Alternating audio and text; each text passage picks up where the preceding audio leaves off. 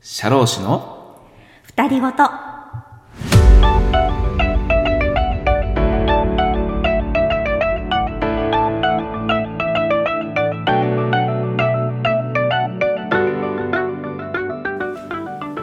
こんばんは社労士の小野とですこんばんは、社労士のあけみです。このプログラムは東京都千代田区のとある社会保険労務士事務所から二人の社労士のたわいもない会話をお届けする番組です。社労士の実務の話や資格取得のための勉強にちょっと役に立ちそうな話僕とあけみさんの神案内二人ごとをお伝えしていきますあなたの知らない社労士の世界へよろしければお付き合いください。はいということで始まりました29回目の配信ですよろしくお願いします。はいよろしくお願いしますはい、さあ29回目なんだねもうね早いですね。月30回ね、記念すべき。 何これうん、かねえ噛み合っちゃいましたね。 30回目はやっぱりねなんとなくうんちどょうっとしますね一つの区切りっていう感じするよね、しますうね。んねは、じゃあスペシャルな何かを。だってねまあまあ1回の収録で2回配信したことはあったけどもうんおおむね1週に1回配信ってことはうん30週ぐらいやってるってことですねすごいですね。まあよくもねう秋もう言ってますよね分ね。やってますよねなかなかですねうんということでねあまあまあちょっと次はもしかしたら何かスペシャルなーね。企画があ、ハーあドるルのかハードルないのか上げちゃう？うん30回目だからね三十回う。んそうか。ねだから今日は29回目なんでねうん。まあ軽くっていう感じで 軽くね。はい行きたいなと思うんですけどね肉肉の日。はい、はいそうそう今週はねゴールデンウィークのね週で、はいで先週のポッドキャストでも少しお話しした通りに今週はちょっとねポッドキャストどうしようか、うん未定ですっていうふうに言っていたんだけれども、うん。まあね毎週聞いていただいている方がねね寂しくそうですなね。ってしまわれないように、そはい、う。寂しく うん、大丈夫。ということでね私たちはそばにいるよ。はいということでね 今週も撮りましょうと 今日いうことにしたんだけれどね。も、何曜日今日？今日月 曜日ついこの間飛んなかった？今日まだだから5月1日の月曜日に、まあ、まだねはい。今日はあの事務所があるのでね、まあ、ね収録で今きて、日と明日とまあ明日までね、はいうんみんな出勤なんだけどうん。明日ちょっと僕はねあの保育園のお迎えが あ、そうね。夜はね。そうなんですよだから今日ちょっとね収録を先にしちゃおうと急遽ね。いうことで、まあは多い分配信は多分土曜日、あそんな先になっちゃうんですうねんだ。からもうゴールデンウィークそうだね結構終盤戦でなるほ配信になるかど。なと思うんですけどもね、うんだからついこの前収録したばっかりうん。でまたねちょっと今日は収録してるんですけど、はい。えっと、前回の収録がうん。 「あけみの事件簿あ」あ。ですね、なかなかねうん。あれねタイトルね「あけみの事件簿」にしたんだけど ね正しくはうん。 「あけみのやらかした事件簿あ」あ。が正しいよねあれ。ねあそうなんですうか。ん、なんかほら「あけみの事件簿」だとうん。なんかあけみがなんか事件を解決していくみたいなあさうん。なんかあそういう話じゃなかったでしたっうん、け。なんか名探偵の事件簿みたいな感じになっちゃってるけど、うんうんうん。全然違うからね、そうでしたっけう。ん、ちょっと記憶がもう私あんまりやらかし事件簿ないですけど。ですからね、うん、いろいだかろら上書一き。個一個なかったことにしないと いうちゃんと記録に残してはい、そうなのう。ん、あのうん行こうというね、うん事だっ件け簿なんな。でねもうちょっとあんまり覚えてないですけどね。うんまあいろんな事件をね、うん。勃発して起こしてるあけみさんなんでね そうですんちょかっと微暴録でなるほおど。話をされる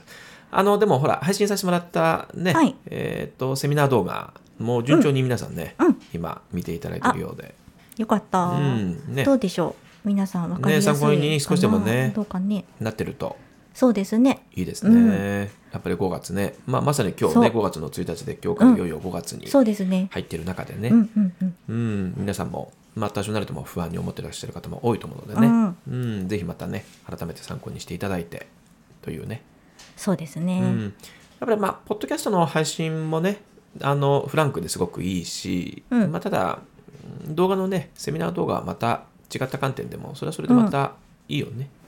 ね、うんまあいろいろな媒体がせっかくねありま今すねの時代あるから、うん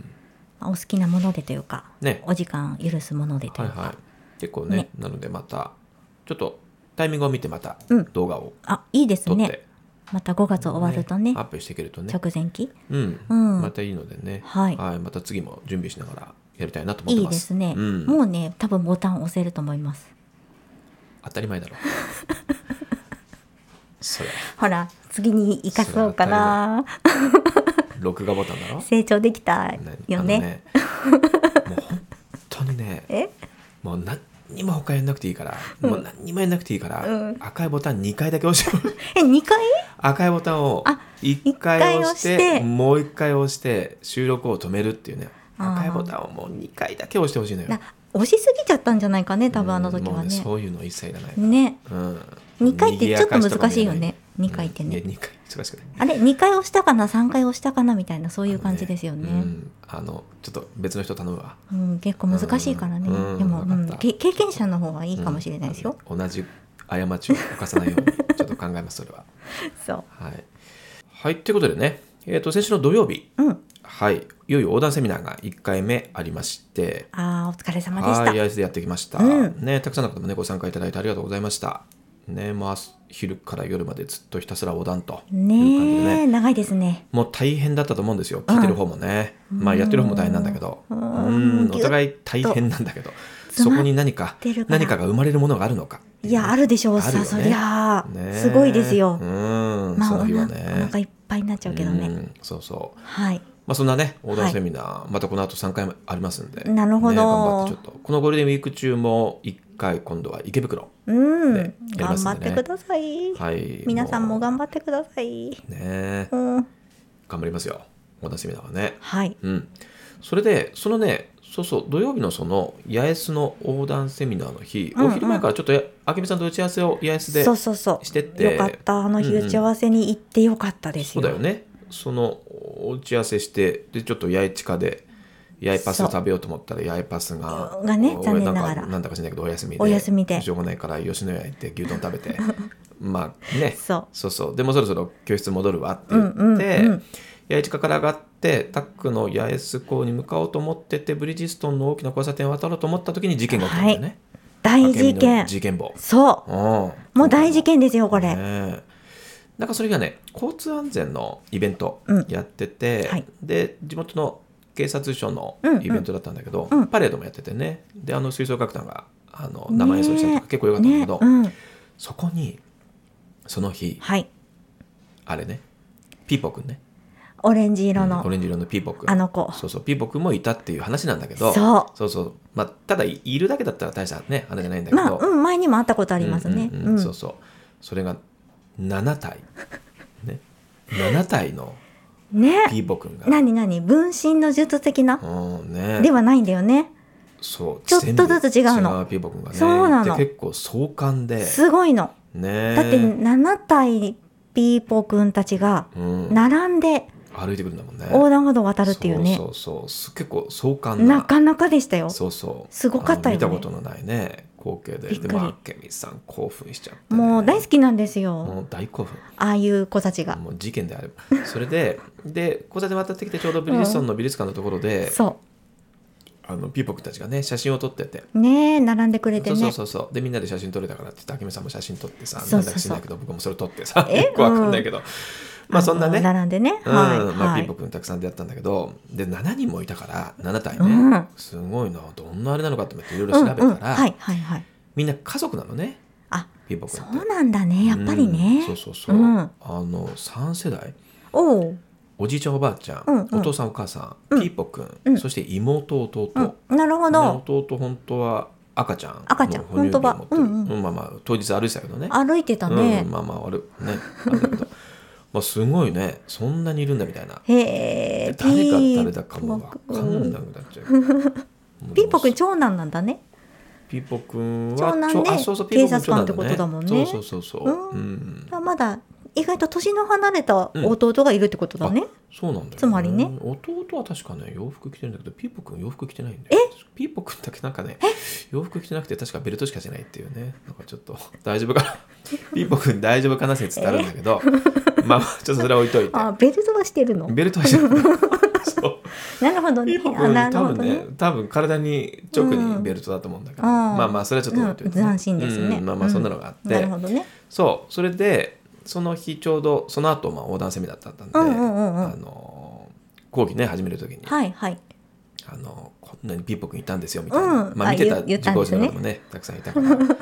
あのねもう誰だかわかんないから、まずはピーポくんの横断整理からみたいなさあ大事ねそうそうそうそうまず横断のまあそういねうこと言ってポイントそこねもうもう教室がもう大爆笑そうもう冒頭大爆、まあ、大爆笑ごめんなさい嘘でした、失礼しました大爆笑は嘘です、なるほどうんね、まあ、つかみねくすくすくすぐらいくすぐらい、うんで初めてその日お会いした受講生の方も結構い てああそうなんです大丈ね夫かなこの先 生、あ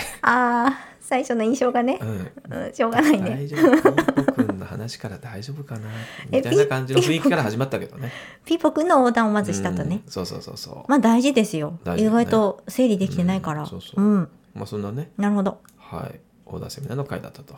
いいですねうん、うんまあいうことですからね。はいはい。そのね、うん横断セミナーの日に、うんあのね、まあひ一日の講義が終わって、うんまあ結構いろいろ質問を皆さん持ってこられて、うんうんね、あの説明してたんだけど、はいあのね、お一人うんうーんとね僕はその日初めてお会いした方も来られて、うんうん女性の方だったんだけどあのうーん今日はありがとうございましたって言ってくれて、うんああこちらこそお疲れ様でしたって言ってで実はっていうふうに言ってくれたのが、うんうんその方がねあのスマートウェブ本科生うんうんを申し込んでくださってる方うんだなったるほどようで、なので普段はねはいあのスマートウェブの配信動画をなるほど見て学習をしてくださっててそれで横断をうんわざわざ、うんあの取ってくれてで、ね、教室に行こうと思って来てくださってなるほどで初めて生講義初め聞きてましたと。実物のうん能能登を見たとうん初めて実生生の と、生うの、ん、生のと見たと。なるほどねいうふうにおっしゃってくれててえそのあたりなんかおっしゃってましたああいやいやそれで「ああ、うんあのよかったです」なんて言ってくれたんだけうど、んうんそれがさ、うんうんもう本当にびっくりしたのがはいその方がうんあのねわざわざうんあれは雇用保険の基本テキストをうん持ってきてくれて、へえ、う、うんん、それであの見せてくれたのよ。うんうんで何かなと思って見たらそれはうんそこに、スマートウェブで僕が配信してる動画に、うんたくさんイラストを描いているでしょ、うんうんうん描いてでますね特に雇用保険は給付によって一うん般受給資格者とか、あーあのカ有ラフ権ル者なと子かたちねそう短期雇うん、用とか日雇いとかコンネレとか色を分けて、はいはいはいはいこれはみんなもらえるよ、あこれは四人一般だけだ4よ人セットとかねこれは一一人とかね般婚年齢みたいな、うんうんうんそういうイラストとかいろいろ図解をしてええいるところが多いんだけど、はいそれを全部うんカラーでうん基本テキストに貼ってあったのよえその場所にイラストが春ということはプリントしてってこと多分もうプリントどうやってやられたのかもわかんないんだけど、レジュメに別に載ってないですもんね載ってないああれっていうは多分基本テキストにうん載ってでるイラストだよじゃあ写してるだけなのにそれをそれを分かんないんだけどへえ印画刷面キそうなャんだプチャーはいはいはいみたいのをしてなるほどね印刷されたのかあらなかなかなそれはお手間がでもびっくりした僕もへええそれすごいを驚いちゃってわざわざ貼って「くだえさーっ、ってて言っるて「これわざわざ貼られてるんですか?」って言ったら「そうなんです」って言って、えー、すごもいうすっごい分かりやすくてあららもうこのイラストに本当に癒されててあららららパッと見で分かるからっていうあふうにー言あってそくこれてのとこね給付の一覧のところうがーねんとねいやいや一個一個一覧じゃなくて全え部全部全 部ええー、各ペーすジごいびっくりすごい大変じゃないそ各ペーれジで多分それ雇用保険だけじゃないと思うよあそれは大変じゃないですか、ねえちょっとだからすごいね持って慣れたもんなのかなと思ったんだけどへえでそれを見せてくださって「あへえりがとうございます」って「スマートウェブどうですか?」ってうんうんうんなかなかね直接お会いする機会がなくて「そうねご意見聞くことは声ないので聞きたいですねいやもう本当に楽しくやってます」あらーこれ今年からなんですよねってよかったねそうなんです今年からなんですよ」つうって「んうんいやーよかった」っていうふうに言ってくれて本当あら嬉しいいやーめちゃねめちゃ嬉しかったよね。わあ先生絵描いてる甲斐がありましたでねもねうねんねああやって使っていただけるとねまたそれはそれでねいいよね。先生も楽しく描いてるし、それをねうん楽しいって感じてくださってそこまでしてくださるのはいいねお互いに、そうね本当に、うんうんうんね嬉しいですねね特にこういうわけになってね色分けしてカラーであえて使ってもらえると本当うにん分かりやすいかもしれないよね。あれは確かに色はね大事かもね、うんねちょっとパッと見てわかるっていうのはねそうそうそうまあ皆さんにねそれをやってくださいってすごい大変な作業だと思うので、いや大変だと思うんだけ大変だとど、思うまあ、その方はねあのへーそれで整理をしながらすごいね自分で作業をされてたと思うんだけれどもねへえ、うんまあ、そんなねちょっと出来事が、あらうんまあ嬉しい出来事がうんありましたんでね。よかったですうねんはいあのぜひねこれポッドキャストもスマートウェブうん学習してくださってる方結構聞かれてらっしゃる方もいらっしゃるとうんうん思いますんでね、そうかあのぜひいろいろとうん本当はねあの皆さんの直接の声をうんお聞かせいただけるとね、うんまたいろいろとね次に向けての準備とかはい早いできるんでねそごう意ね見いただきたいと思いつつなかなかそういう機会がなかなかなくてね、うんうん多分タクの方でも先々はアンケートみたいなものをやると思うんだけれどもね、んはい現時点ではリアルタイムではなかなかそういうものがないのであそれそれでねポッドキャストが、うんあのー今いろんなアプリケーションで今聞くことができるんだけども、そうですね例えば Spotify とか、はいそれから、えー、Amazon Music とかそうですねあとはまあ Apple のポッドキャストアプリケーションとかね、あのうんうんいろんなもので今聞けるんだけれどもえっとねこの中でも、えー、Spotify うんの、えーアプリで聞いてもらう場合に限って、うんえっとねご意見ご感想みたいな感じのもうんのうをん投稿できるようなものが今あって、なるほどね、うんなので、えっと、スマートウェブじゃなくて2人ごとの、はいえっとメニュー画面みたいなものを開いてもらうとそのエピソードのところから、はいはいはい、えー一言投稿みたいななるできほるどものがねあって感想とかうんうんだからそれあの別のアプリケーションで聞かれてる方は全然それで内容は変わらないんだけども、うんその投稿する時だけうん、 Spotify でそうかもううん Spotify 限定の機そうな能んだなのよねねこれはねそうそうそうそうなんほでらすねなんか Twitter のアカウントとかメールアドレスとかまだ持ってないので、うんうんうん今それしかないんだけど確かそにれちょっと試験的にね今それをうん今 Spotify でやっては見ているものの、なるほど、あのなかなかね皆さんあのうん、シャイなもので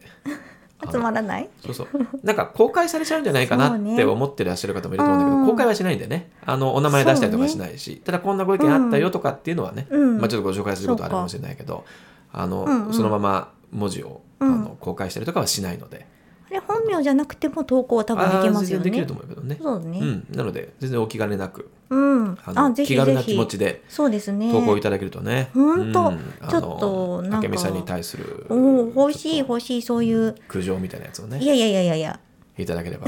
あの苦情うなんていうか激励をいただけたらん嬉竹しいにな対するねちょっとこものう事件日々ののね中での落ち込み明美に対して ねえー、そんなに、ねえ、はいそうかでもいいですねちょっとうんまずは、そうねあのできるところからねそうそう双方向のあとはなんかほらうんこんなことをね少し喋ってもらえたらいいですうんうんみたいなものもあればねあれネタ切れですかいやいやいやネタなんていうのはねだってもうネタも何もね えこの番組は僕と明美さんのねはいくだらん二人ごとを 配信してるだけなんでね本当にねなよくまあそんなんおしゃべりしてるもんですわうね、ん、まあでもね正直に言うとね、うん普段の会話はうんもっとくだらないからね、本当うん本当にそうよねも到底もう配信できる会話じゃないからなんかちょっとエスカレートしてません、うん先生の発想とかいろいいろやいやそ最れ近それあなたもえ今まあだからなんとちょっとかねギリギリ、うん配信できるギリギリの会話を今してる感じギだけリどね、ギリ品位を保そっうそたうそうやっぱり社労士多としての分ねねそうですよ、品位ですよ、そううん、そうそうそうこ怪う我さないいよううにねね機会も本当大事ですね、うん、まあそうなんでねあの、はいぜひご意見をいただければということあぜでひ一応ご紹介ぜだひけしておきますので、あお気兼ねなくよろしくお願いします。ねお願いしますははいい。じゃあ、あけびさんのコーナー行きましょうかね。あもういいですかはい、お願いします。あけみの今週のおすすめこの一問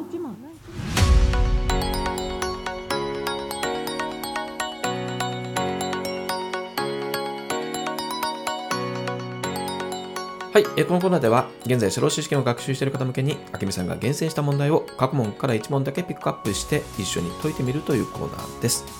皆さんにも回答を考えてもらった後、簡単な解説と、それにまつわるエトセトラをお話しします。はいそれでは本日は労災保険法からの出題ですはい。問題です労働者が業務災害により死亡した場合その慶帝姉妹は、当該労働者の死亡の当時、その収入により生計を維持していなかった場合でも、遺族保障一時金の受給者となることがある。はい、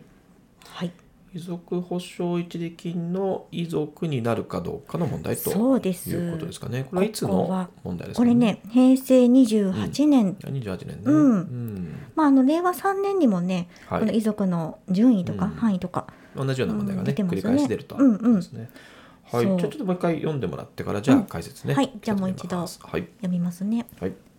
労働者が業務災害により死亡した場合、その慶定姉妹は、当該労働者の死亡の当時、その収入により生計を維持していなかった場合でも、遺族保障一時金の受給者となることがある。はい。じ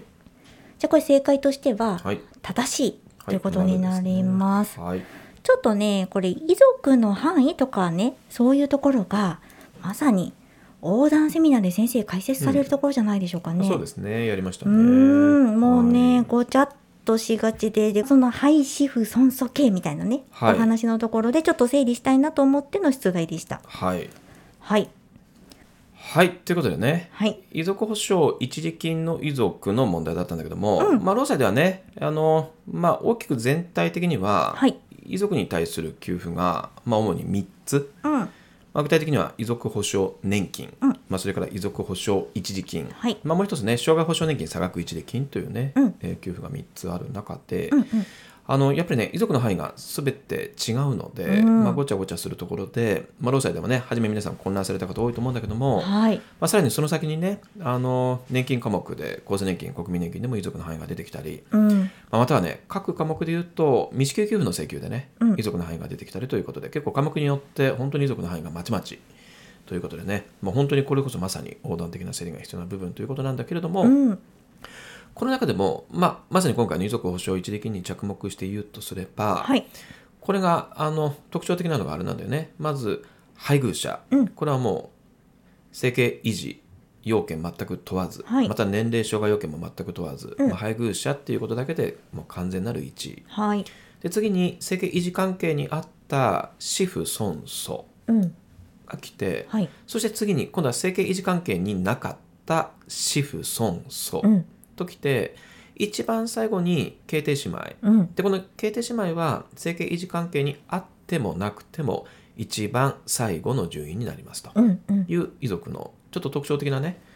えー内容で、ね、ちょっと特徴がありますね、ここね。まあなのでねうん。はい死婦損祖死婦損祖慶刑というね、はい。まあ、感じで、まあ、結構具体的な問題もよく問われるんだけど、うん。まあ、例えばねよくありがちな問題だと,、うん。うん、と生計維持関係にうん。あった祖父母と、うん。うん。うん、生計維持関係になかった子供うん。うん。はどちらが一時金を請求できる遺族の優先順位の高い方ですうかん。とうん。うん。いうね、。まあ、問題もあったりとかしてそう生計ね。維持関係にあった祖父母生計維持関係になかった子供、まあ、そうするとはい死父孫祖の祖だよねそうですねここが一番優先順位がね、うんうん次の子供の死よりも高いので生計維持関係にあった祖父母の方が優先順位が高いですなんていうのを、まあ、試験問題解いた時にね、うん頭の中でその遺族の範囲の表みたいなものうがん頭に浮かんで、うん当てはめて答えていただけたらいいと。そうですね。ねいう感じのところですよね。まあ、もう少し言いますとですね、はいまあ、この遺族保障一時金、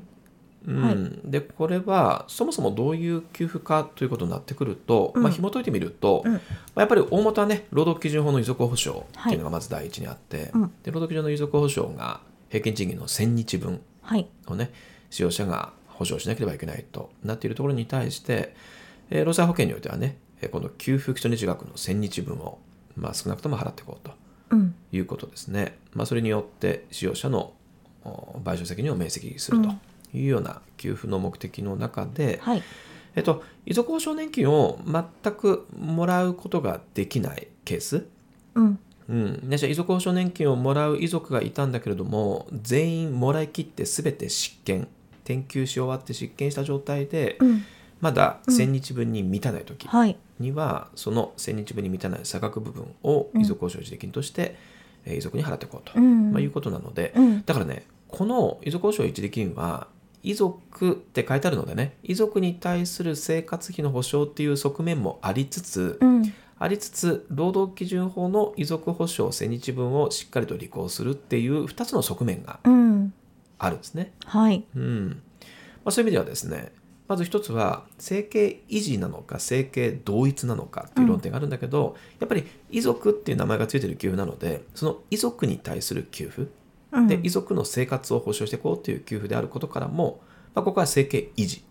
が正しいんですねうんだから生計維持されていた人を優先に払う優っ先ていうふうにねなっているんだけれども、うんうんただもう一つの側面が、うんやっぱり給付金の近く1000日分払わないと、うん使用者側の責任をねはい残してしまうことになっうんうてん免責にならない、まあ、そうすると労災保険の意味合いみたいなことになってくるので、うんうんうん労災としてはしっかりと1000日分払って使用者側の賠償責任を免責かけるということを目的に、うんしっかり払い切るという観点から生計維持の遺族に限られずうんうん生計維持されてない遺族にも範囲を広めにうんとってとにかく払い切るっていうね、うんえーそういう側面もあることから、えー生計維持されていない方もね対象範囲に入れて、うんまあ、さらには年齢、まあ、それからね、えー障害要件も問わずにうん範囲広めに取っていこうという考え方なるほどになっねてるわけですね。目的が二つあるんだよってことですねそうだね、うんなのでまあポイントはだから整形同一じゃなくて整形維持だよということと範囲が広いんだよ、うんうんそれから一時金なんでねうんあの年齢障害要件は基本的には問わないよはいという考え方かなと思いますね。はいうんまあ、逆に言うと例えば遺族保障年金とかねうんはもう本当に遺族の今後の生活費を継続的に払っていくっていう年金給付なので、うんうんまあ、年金給付においてはね死亡に関する年金給付で生計維持うんしか使わないのでね、まあ、生計維持でいいと思うんだけどうんうんその年金給付はねそのもらえる遺族の方がもう働ける状態じゃないからうん継続的に払ってってあげようということで、うんえー年金給付については年齢とか障害とか、ね、要件を問うそうですといねう考え方になってるんだけどね、うんうんうんまあ、今回は一時金で1回払っておしまいという側面なのでね、うんうんうんまあ、ここは年齢も障害も問わずに範囲を広めに取っていこうといはい。う考え方でしたね。あとはね、まあ、あまりちょっとごちゃごちゃすると思うんだけどもう一つね障害保障年金差額一時金、うん。うん、これも遺族が出てくるものなんだけども、はい。これは遺族の範囲は、今度は整形同一うん、そでうだね廃止不損訴 K まで入るんですね。そうだねまずで生計同一関係になかなっかたった配信損損権、そうですうねん。ということでね、うん。はい似てるけど違うね。はい、ここはね整形同一を使うんですね、うんでこれもね何かと言ったらこれは、うんまあ障害保障年金差額一時金と書いてあるぐらいなのでね、うん障害保障年金をもらっていた受給権者が、うんまあ、死亡するんだけども、うん。死亡した段階においてその障害等級に応じたあー一定金額までまだもらっていない時、うん。うん前払い一時金の最高限度額までね、はい、1級だったら1340日とかありますけどもね、そこまでもらっていないうちに死亡した場合についてはその障害保障年金前払い一時金の最高限度額っていうのが労働基準法の障害保障の金額なので、うん。うん。まだ使用者側のうん。保障をしきっていない状態で死亡してしまった、うん。うんと。いうことでまだ面積になっていない状態で亡くなってしまった場合に、うんその差額部分をお遺族の方に払いましょう。うんというものなので、はい。これはどちらかというと遺族に対するものではなくて、うんうんうんこう死亡した労働者に対する未払い金生産うみん。たいな、うん。うそういうイメージん。なるほなどの。で給付の名前もね遺族とつかずに障害保障年金差額一時金と、うん。うんういう感ん。じ意味があるんですね。うんだねうんで遺族に対して払うものじゃないので、うん。うん。うん生。計維持っていう要件は特に問わない、なるほど本人にね。対する未払い金、うんで未払い金生産については基本的に生計同一うん。うん。を使うんですね、なるほど。うん、例えば未支給給付の請求についても、うん。おーまあ、廃止不損訴刑で生計同一されていた人が、うん。まあ、事故の名で、うん。うんこの間のねこ。の間のね、ポッドキャストまあ、君の名でね、事 は故いの名で。。事故そなのうで。あれも整形同一、あれもまさにうん未払い金の生産とないるうこほとどなので、ね。整形同一を使うと。うん。うんただまあそっかそっか国民年金、厚生年金だけはね、うんえー三親とない親族が加わるっていう、うんうんうんあの遺族の範囲が少し広がるというね、はいあの横断的な学習もあるんだけれどもね、はいはい。まあ、そんな感じでね、あの一つ一つに対して意味があったりとかするとなるほど。いうことなんですよね。あ、大事ね。意味からうね、ん理解できると。だから、まあ、労災だけでもね、まあ、うん3つ給付があって一個一個意味合いから押さえていくと、はいまあ整理はしやすいかなと思って、うんうんまあ、結構それだけでもねうん。時間を使ってしまうんだけれども、ほんとね。ねまあ、これをね厚生年金国民年金も合わせて一通り、またこれを横断的に、うんうんまあ、なぜそうななのかとかね、うん。はい、説明をしつつなるほど。こまあ、お出せみたいなねれはやっていくんですけどねね、きちんとね、整理ができるとすごいいいね。なんか自信つきますね、ここね。そうだねなんでこうなんだろうっていうのがね、うん分かってくるね。そうすると意味が分かり知識も定着、うん。忘れにくくなる本当だね。まあ一番まあベタなねやり方だけども大事なね、暗記じゃないんだ学習方法ね。のでううんん。なるほそうど。だね。まあ、そういうのをね、あはのいまた一つ一つ思い返していただいて、うんまあ、ただ最後はね、まあ、試験対策的にはもう頭に入れていただければいいところなんだけれどもね、うんうまんうんうん。あ、応用問題なんかもね、パッと問われた時に解けるように、うんうんうん。まあ、ぜひね、自分のものにしていただけるといいかなとそう思いですます。ね。はいうん。うん、ということで、はい。はい。じゃあね、解説はこのぐらいにしましょうかね。はいありがとうございますはい、ということで、あきみさんのコーナーでした。はさあ、それでね、はいまあ、あの、今日はね、このぐらいにするんですけども、うんうん。うん、先週ね、ちょうどあの金曜日収録できなかったのは、タコパね、うん、そうでしたはいやるねと。いうことで、木曜日はにい先週収録したんですけど、はい金曜日ね、予定通りタコパやりまして、やりましたうんね。ねずいぶんタコ焼きましたね。タコね、タコ何匹分でしたかタコは、えっとね、3匹あ、3匹。かな。うんでもタコ以外、いろいろ、ね、いろんなもの、ね。うん、いろいろのうちのありましたねメンバー買ってきて、ね。あの本当にお買い物行ってくれてやりましたねありがとうんうんう。ううんん。それで夕方ぐらいからねはい焼き始めて、い、やそれで、はいあのまあ結果的にはええかなり本格的いなや、たこ焼きだったよびねくりする美味しさでした。大人のタいやコもパうっていう感本じで当に美味しかったね。ねえあんな上手に焼けるもんなんですね。あ普段やらないいや、や、全然やったことなかったです。うんびっ結構ねくりした。しかもあんなにたくさん一気に焼けるのね。あそうそうそうそうたこ焼き器でねたこ焼たき器こ焼き器2 2台体台。制そでね結構焼きう。ましたすごかっったですね。うん1台あれ24個ぐらいけい。るいよ、うんねいけるいけるや、もう一気に焼き上がるからうね。んあのなかなか多分な迫力。 15060個トはーやったタんじゃないルかな。すっごいですね。 うん、そしてそこにさらにうん今度ホットケーキミックスうん。でホットケーキ的なそう。ベビーカステラ的なやあつ。そうだね、はい。それもなんかねいろいろ甘い入バーれジョンて焼いてみたりバナナとかしてそね。ナッうそうそうそツうとかね。あ入れてやったやねだ、おしゃれ。美味しかったよね美味しかったですうんなかなか面白かったねいや、本当に美味しかった。うんもうびっくりした。あんなに上手にできるんだと思って。まあまああんまりこういうのなかったんでね久々にそうですねワイワイ言いながら、うん。先生、エプロン持ってきてたしね。あエプロン持ってきて そうそうそう本当に。うん、やりましすたけどごいね。はい、まあ、なかなか良かったんじゃないですかね。うん。うんごちそうさまでまあした結構評判もよろしかったようで。えみんな美味しかった、美味しかったってね。はい、またねいや、ちょっと第二弾、第三弾と、ぜひぜひ。うんうん、いいですねよろ。しいんじゃないですかね。ちょっと、具材もね、うん、またバリエーション増やしながら。そうだねん。そうそうそう、あのね、みんなね、いろいろ協力してくれてね、うん。あの、すごくスムーズにね、片付けも終わったんだけど。すごい。あけみさんさ、 えあのさ、溢れるのうん、な、今やんなかったよね。